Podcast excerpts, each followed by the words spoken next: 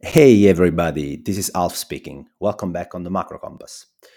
This week we're going to talk about the real estate market, which is by far the biggest asset class in the world. Yes, summing up residential, commercial real estate, and agricultural land, at the end of 2020, the estimated market value of the global real estate market was at $326 trillion, which is about 40% bigger than the global bond and stock markets combined together. Yes, it's huge and it's systematically important. And I think the real estate market is likely to experience a short term slowdown in 2022, but that won't derail its long term bullish trend. Now, house prices might seem difficult to predict, but if you look deep, uh, you understand they depend on some clearly identifiable drivers. Those are inflation adjusted mortgage rates, real wages, supply demand imbalances, demographics, regulation, and few others. Now, the most relevant ones for the medium to long term are real mortgage rates and real wages. That's because 70% of purchases of houses happen to be backed by a mortgage. So, in these terms, you can think of a house price as a proxy for the price of a long term inflation adjusted bond whose coupons depend on inflation adjusted long term mortgage rates and the ability to service these, these mortgage installments, they depend on the trajectory of real wages over the long term. Now, short term in 2022, what happened is that inflation adjusted mortgage rates spiked up. 30 year mortgage rates in America went from 3% in summer 2021 to 4% a few months later, around about today. And the University of Michigan five year consumer inflation survey points to an unchanged expectation of about 3%. So inflation adjusted mortgage rates spiked up, and real wages have been contracting for more than a year.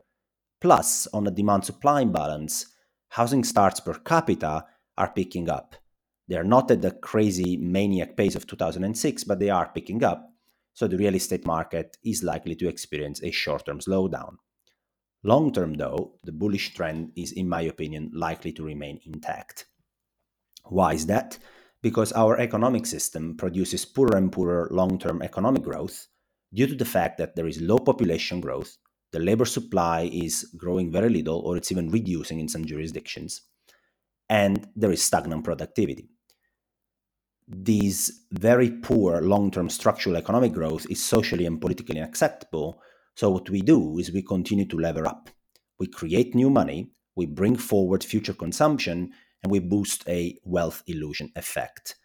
So the equilibrium real interest rates to services increasing leverage and to keep the system afloat are lower and lower and lower at each cycle and each iteration. So are the real mortgage rates to justify and to keep afloat higher housing prices, which are at the epicenter of this wealth illusion effect.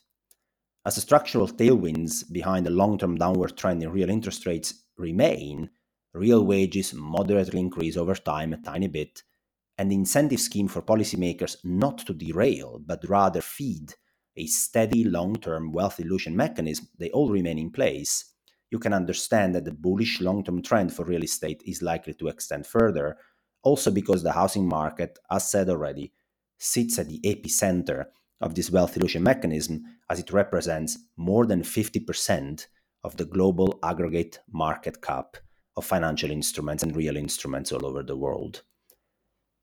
The first major structural hiccups might happen down the road once mortgage rates adjusted for inflation expectation cannot drop anymore.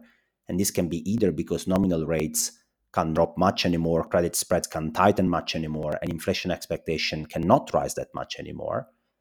Or Another major structural hiccup might happen once real wages do not grow anymore, but they stagnate or even shrink.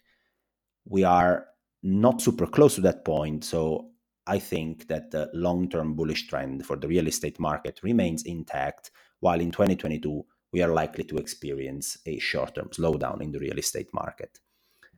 Thank you for listening all the way through and reading the article on the Macro Compass. Feel free to share it in your network if you want to see this community growing and I'll talk to you roundabout in the middle of next week as we have a surprise. Ciao.